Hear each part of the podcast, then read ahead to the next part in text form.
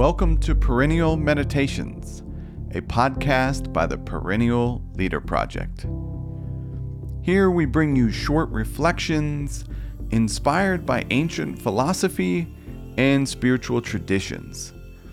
Each episode is based on timeless principles and practices to help you live your highest good.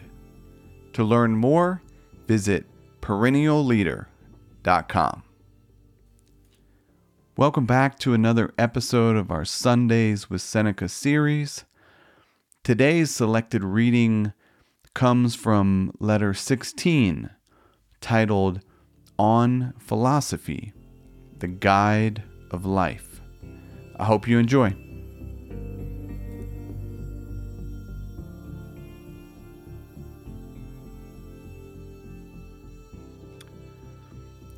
It is clear to you I am sure, Lucilius, that no one can live a happy life or even a supportable life without the study of wisdom.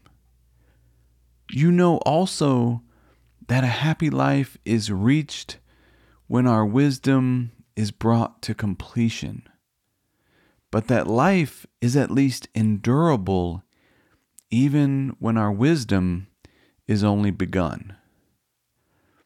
This idea, however clear though it is, must be strengthened and implanted more deeply by daily reflection. It is more important for you to keep the resolutions you have already made than to go on and make noble ones. You must persevere, must develop new strength by continuous study until that which is only a good inclination becomes a good, settled purpose. Examine yourself, scrutinize and observe yourself in divers ways. But mark before all else whether it is in philosophy or merely in life itself that you have made progress. Philosophy is no trick to catch the public. It is not devised for show. It is a matter not of words, but of facts. It is not pursued in order that the day may yield some amusement before it is spent or that our leisure may be relieved of a tedium that irks us. It molds and constructs the soul. It orders our life, guides our conduct, shows us what we should do and what we should leave undone. It sits at the helm and directs our course as we waver amid uncertainties. Without it, no one can live fearlessly or in peace of mind. Countless things that happen every hour call for advice, and such advice is to be sought in philosophy. Perhaps someone will say, How can philosophy help me if fate exists? Of what avail is philosophy if God rules the universe? Of what avail is it if chance governs everything?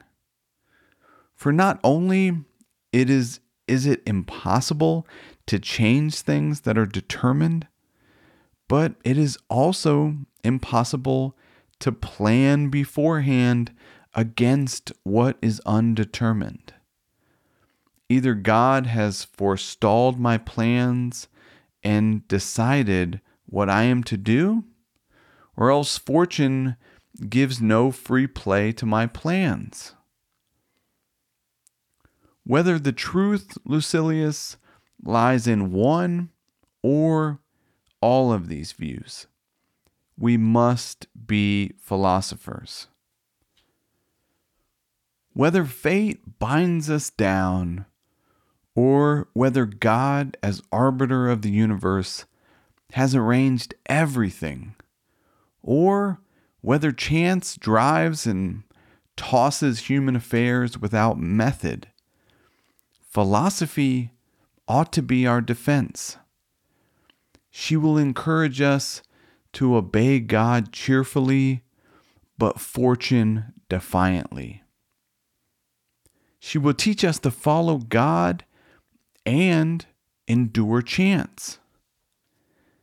If I know you well, you have already been trying to find out from the very beginning of my letter what little contribution it brings you. Sift the letter and you will find it. You need not wonder at any genius of mine, for as yet I am lavish only with other men's property. But why did I say other men? Whatever is well said by anyone is mine.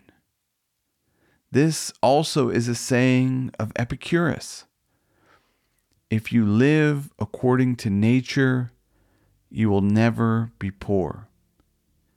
If you live according to opinion, you will never be rich.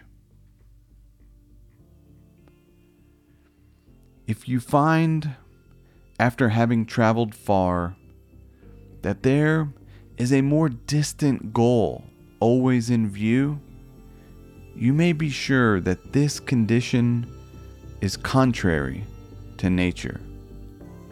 Farewell. Thank you for listening. I hope you found something useful.